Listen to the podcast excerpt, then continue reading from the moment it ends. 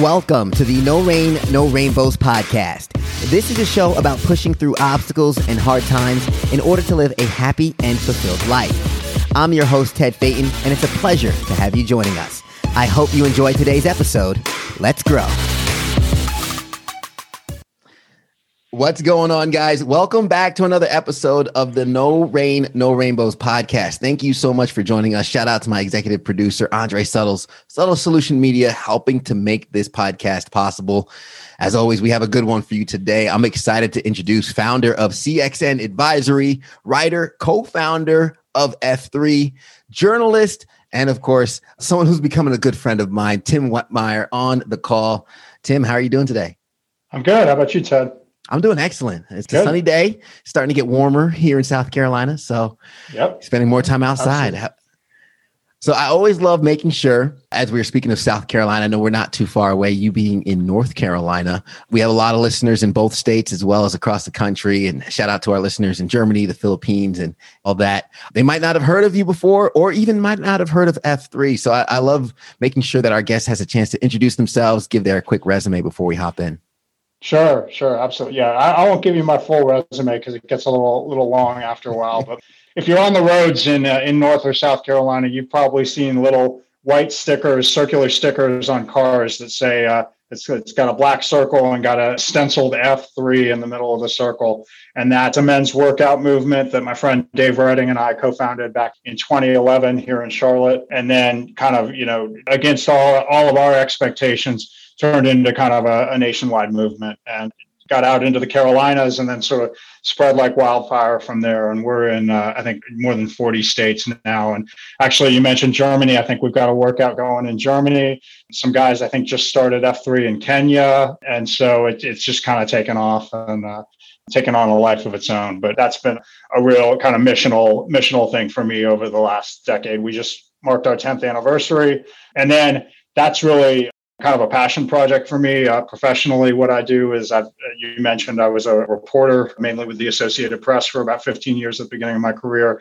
Done some other stuff in business development but these days i run a, a consulting firm called cxn advisory and i work with founders and ceos of everything from kind of startup through growth stage to mature businesses on kind of leadership and coaching as well as not just kind of mindset stuff and coaching stuff, but also like execution, you know. So yeah. I'm happy to let people sit on the couch and kind of talk through stuff, but my natural inclination is always toward execution. And so I tend to kind of push my clients of like, okay, well, that's a great idea, but let's go ahead and do something about it. So yeah, I know you and I have had those kind of conversations about modern man and, and what you're doing with that. Mm-hmm. So huge shout out to you for that, for what you built down there in, in Greenville and, and the growth of that audience. And uh, it's so you know you and I got introduced because of the close alignment between what what we do with F3 and what you're doing with Modern Man. So oh yeah, just absolute hats off to you for that.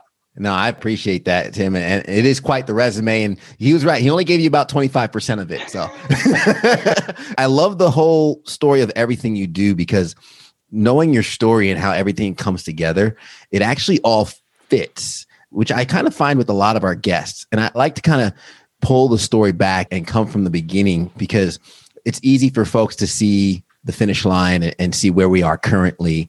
But there are so many building blocks that really start with that. And I kind of want to start, I guess, from when you were young, growing up and going through school. One thing you didn't mention about being a Harvard grad, which I think is something a lot of folks sometimes lead with.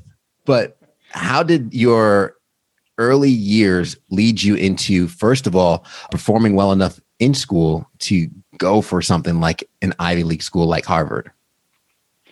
I got to give all that credit really goes to my mom. She raised me and my brother um, pretty much by herself. Our, our dad left when I was, uh, first time he left was when I was like three and a half and left for good when I was five. And she was out in California. She'd grown up in Boston actually. And, and my grandfather was, had graduated from Harvard and she kind of, you know, came from that milieu. And but she really wanted to stay in, in California after my dad left. And so she went back to school, got a master's degree, became a land use planner, worked for several public agencies, including the County of Sonoma, which is where I grew up north of San Francisco, and raised us by ourselves.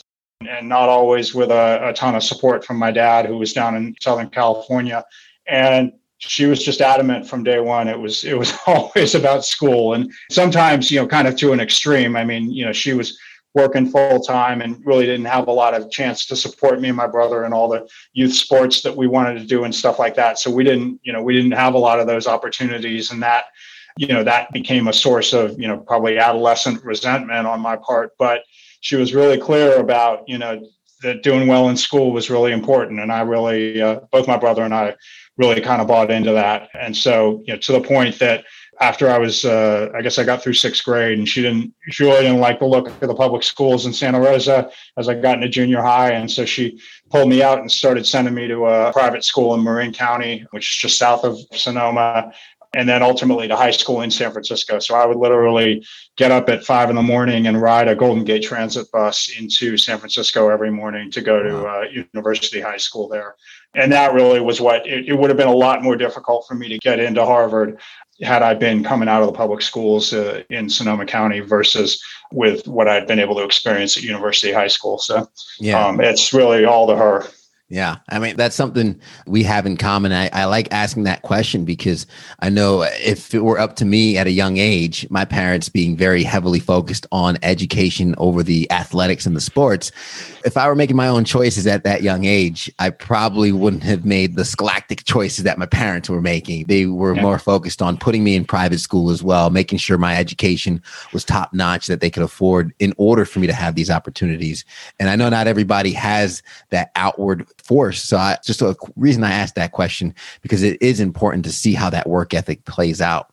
Stepping into Harvard and moving into college now and into that experience, did you have any imposter syndrome through that? Or were you able to kind of get in there and kind of keep the pace as you went through well i mean most people who know, who know me I, am not i've often been guilty of, of thinking i'm the smartest guy in every room so i didn't have any imposter syndrome in, in that sense i think you know what i'll be honest about was i you know there was a lot of sort of class stuff going on i'd gone to you know I was this kid from Santa Rosa, which at the time was really kind of a farm town. And, you know, everybody's like, oh, you must be a hick from Santa Rosa. And I was going to school in San Francisco with a, you know, bunch of very well-off kids. And there were sort of class issues around that that made, you know, made me feel like I didn't fit in very well socially and didn't always make me as comfortable as I could have been. And I'd say that that kind of carried over to Harvard. And it, it took me a while to kind of find my niche and settle in with my group and uh, eventually that came together. The irony was that I ended up, you know, there were four of us who lived together for the last three years,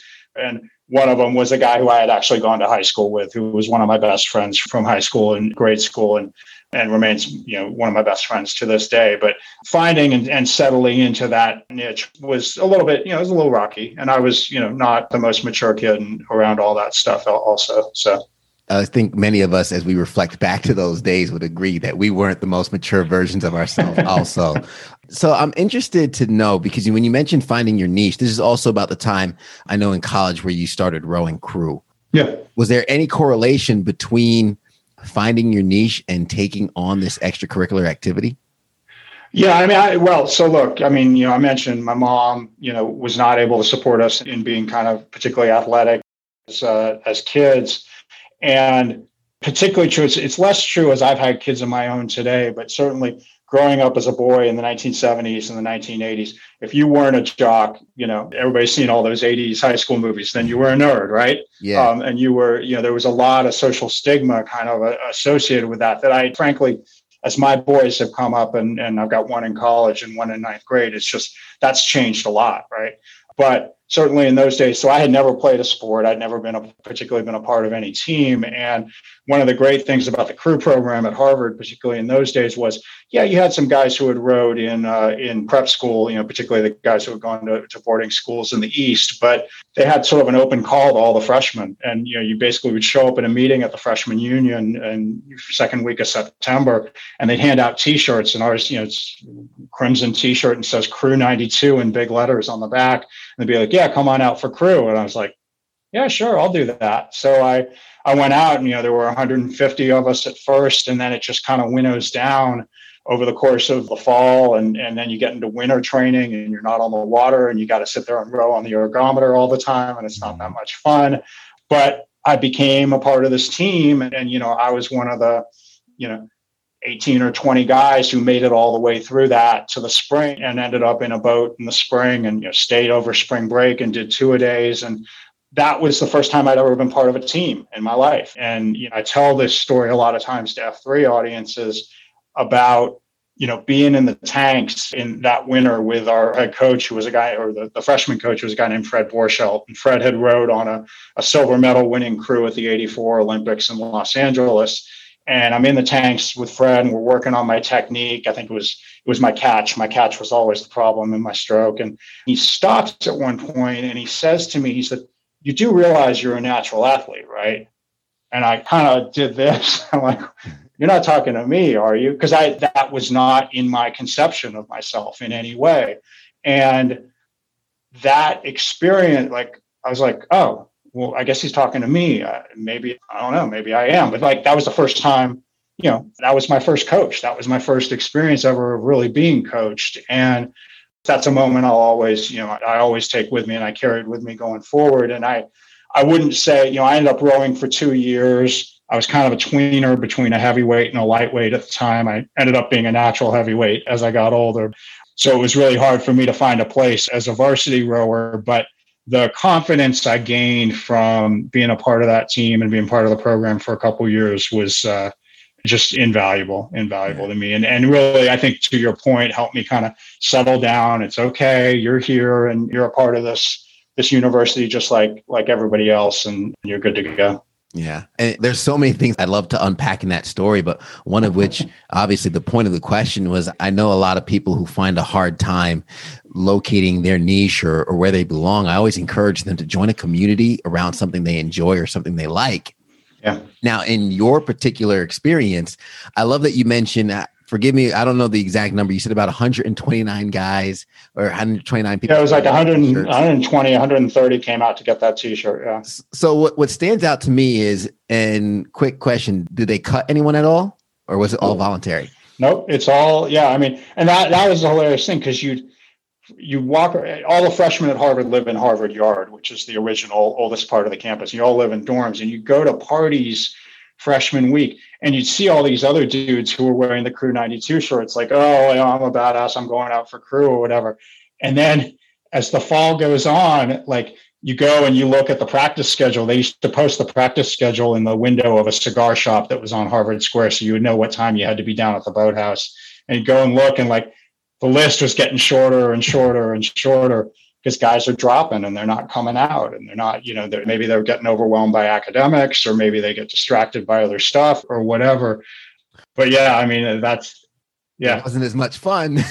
yeah, eh, yeah, exactly. I mean, it's not an easy sport. I've rowed before and your whole body hurts.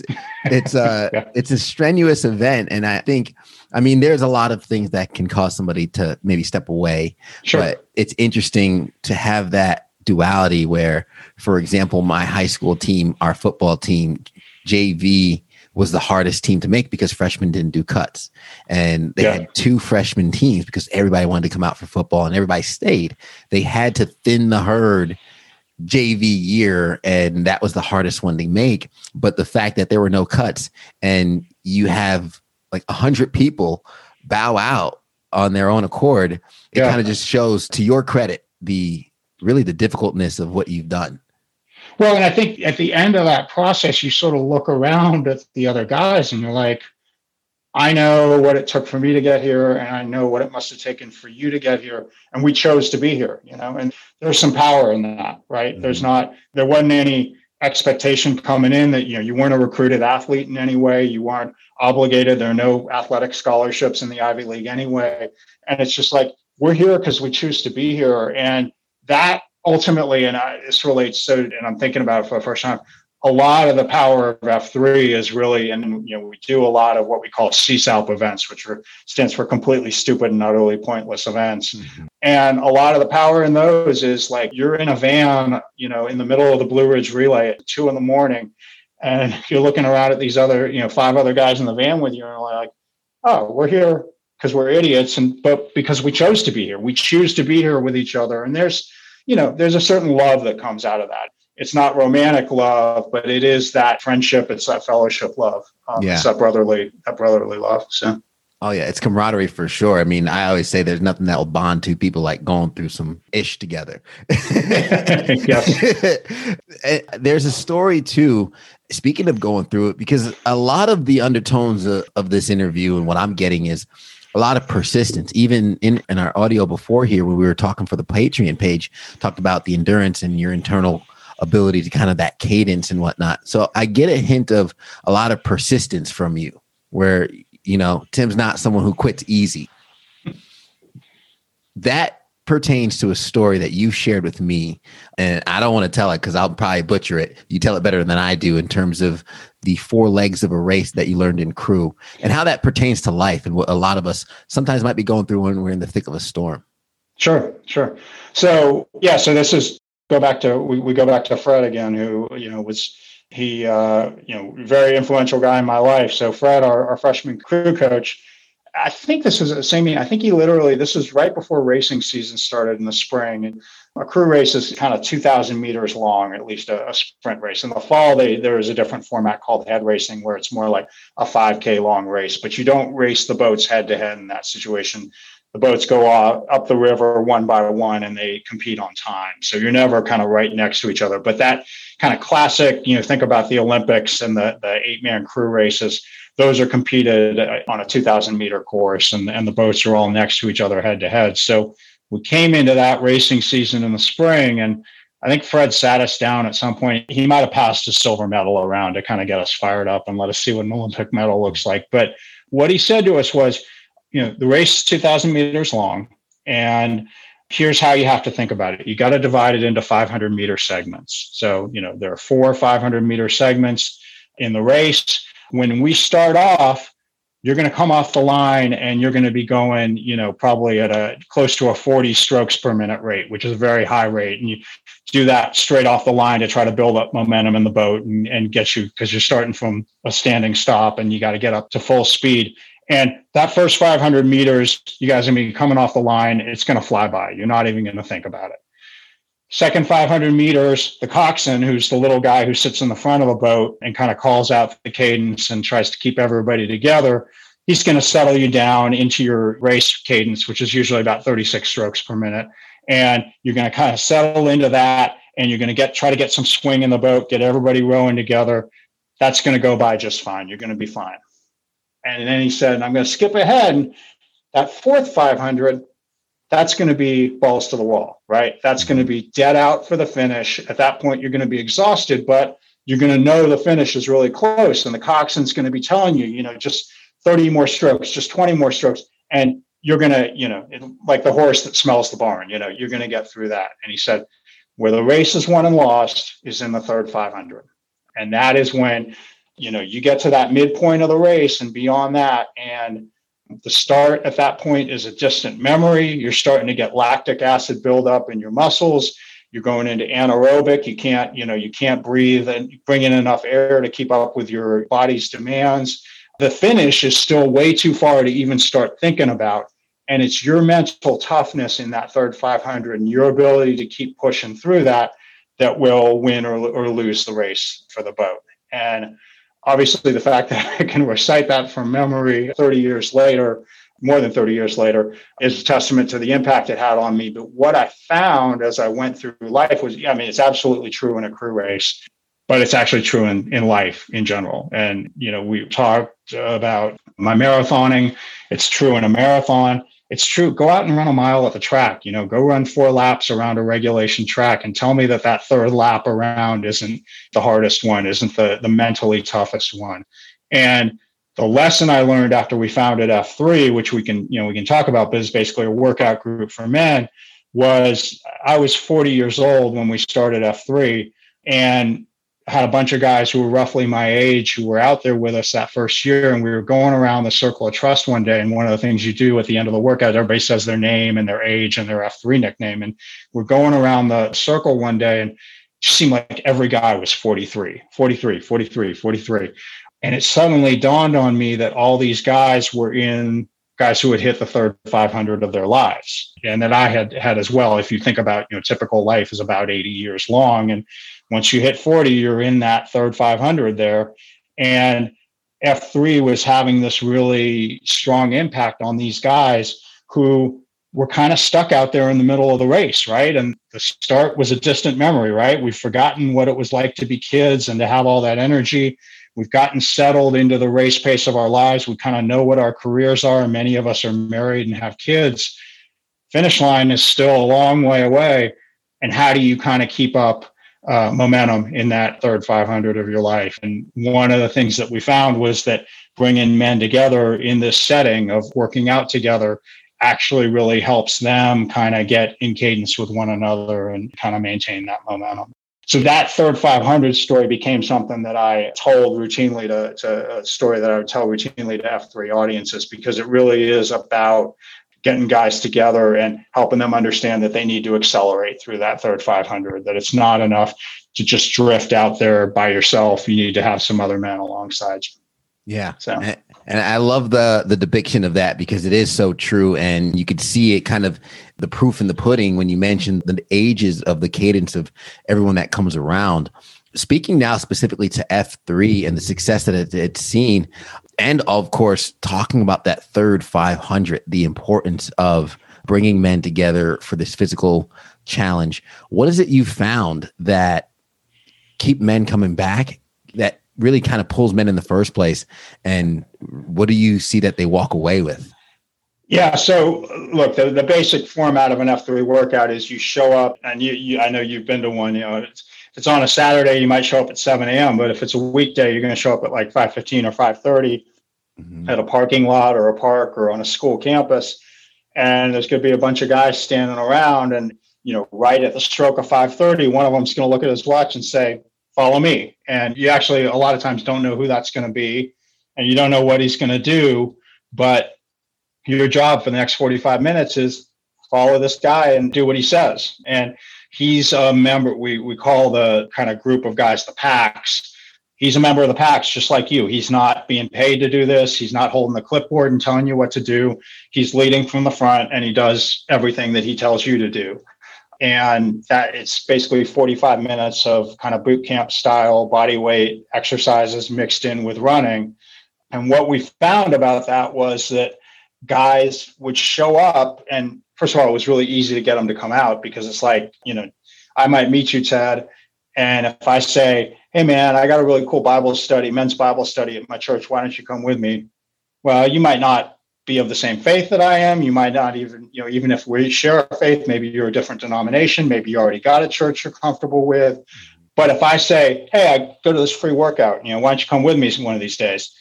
You, might you're relatively likely to say, yeah. And if I really put the headlock on you and tell you, hey, man, this could change your life, you, I think you'd really enjoy this, then, you know, maybe you'll really come versus getting the hard sell on the Bible study, which guys kind of sometimes blow up about. Yeah. So our whole thing is that free workout is kind of a magnet, right? Hey, I go to this free workout. It's great. Why don't you come with me? And guys show up and they get their asses kicked the first time around, usually. Some guys show up and they're in great shape and they do the ass kicking. But you know, most guys it's it's a little bit of a shock to the system.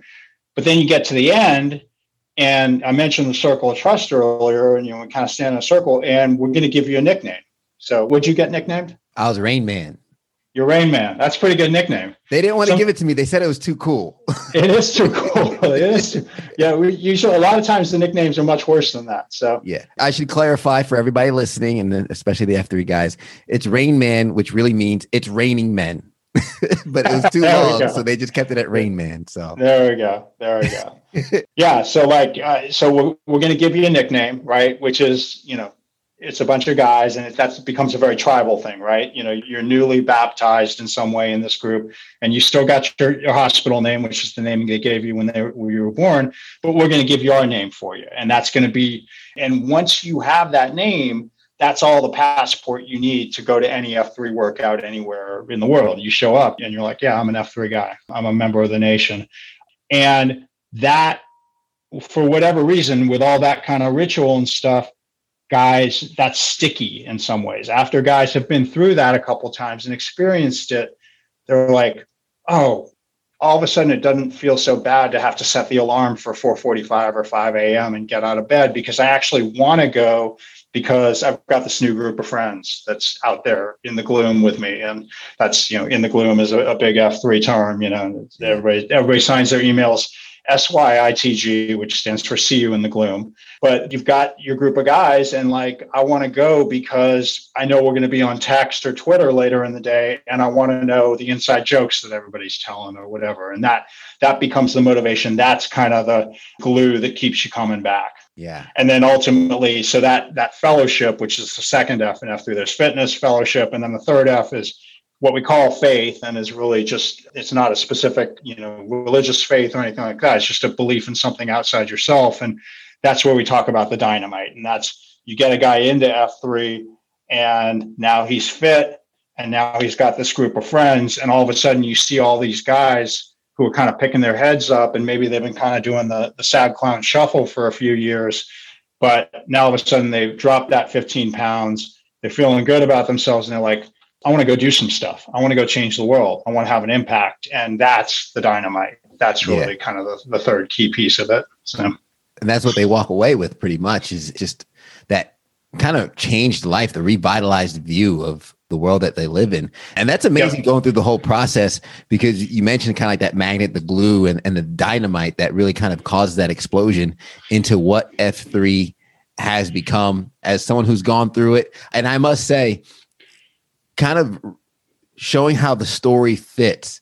When I was first asking about going into Harvard, and, and you mentioned kind of that class kind of difference and finding your niche a little bit. And what a lot of people have a hard time with is getting in new environments and finding that niche.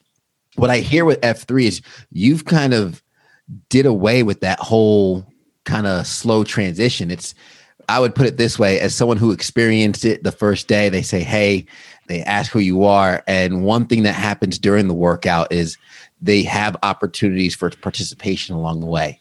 Where the guy, the leader in this one was just like, hey, count me down. And it's quiet for a couple seconds. And just yeah. instinctually, we want to fill that silence. And I'm not sure if it was intentional, but like after the first couple guys counted down, I mean, I kind of just felt like, oh, I guess it's my turn. And I start counting down. and it's, I mean, you're not there for more than 10 minutes. You're participating in the progress of what's happening. So you automatically yeah. feel part of the group before the workout's even done. That and I was dying, and and so were other people too. So. Yeah, well, yeah, I mean, you, you do the countdown yourself. That means you get to stretch it out for as long as you possibly need to get your breath back, right? That's why I did it. I was like, you know, yeah. gonna, you guys count a little fast in my book. exactly. I'll show you a real ten count. Well, um, but you you touched on something there, which actually was critical in that the first year after we did the very first F3 workout on January 1st, 2011. And as we grew it, one of the things we saw very early on was that when you got, when the workouts, and this actually became part of the growth imperative, was when the workouts got to a certain size, which in our view was, you know, over about kind of 18 to 20 guys, at that point, there's so many guys out there, it's actually kind of easy for guys to hide in the workout and not be recognized or kind of hang in the back or stay in the middle.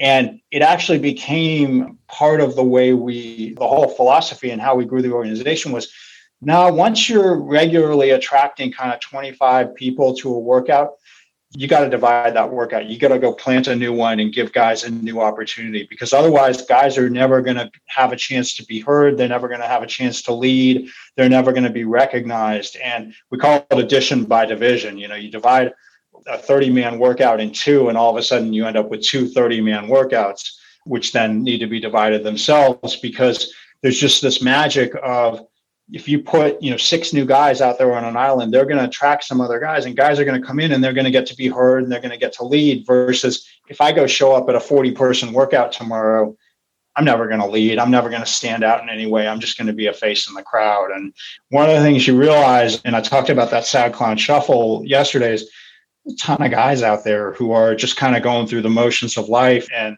you know have maybe never led anything in their adult lives. And all of a sudden you put them in a group and you say, I need you to do this. I need you to lead a workout next week. I need you to count us down from 10 right now. I need you to say a few words to close out the workout. And all of a sudden they're, you know, they're like a little bit like me with my crew coach back in the fall of 1988. They're like, "Oh, me? You're calling on me? Yeah, okay. Well, I'll do it. I'll do it." Mm-hmm. And that's that's a real freeing thing for a lot of guys. So almost like I think there's a quote about like greatness is you know we don't find out how great we are until the, we have an opportunity to step into it and yeah. it's kind yeah. of charging someone and you know counting down from 10 might not sound like an inception of greatness but it, that could just be the start of what leads to that person continuing to work out which down the line yeah. becomes them leading a workout which becomes them really leading a new life for them yeah. themselves, their family, which does become its own form of greatness. When you started F3, did you have any idea uh, what it could become? I laugh because I get this all the time. There's no, we have these what are called convergence workouts, which are kind of on holidays or big anniversaries, and you'll get hundreds of guys who will come together at a single location. And, and not one of those goes by that some guy doesn't come up to me and say, Did you ever imagine it would turn into this? And for a long time, I was like, no, no, it's, you know, it's unbelievable. But, you know, so say what you expect to say.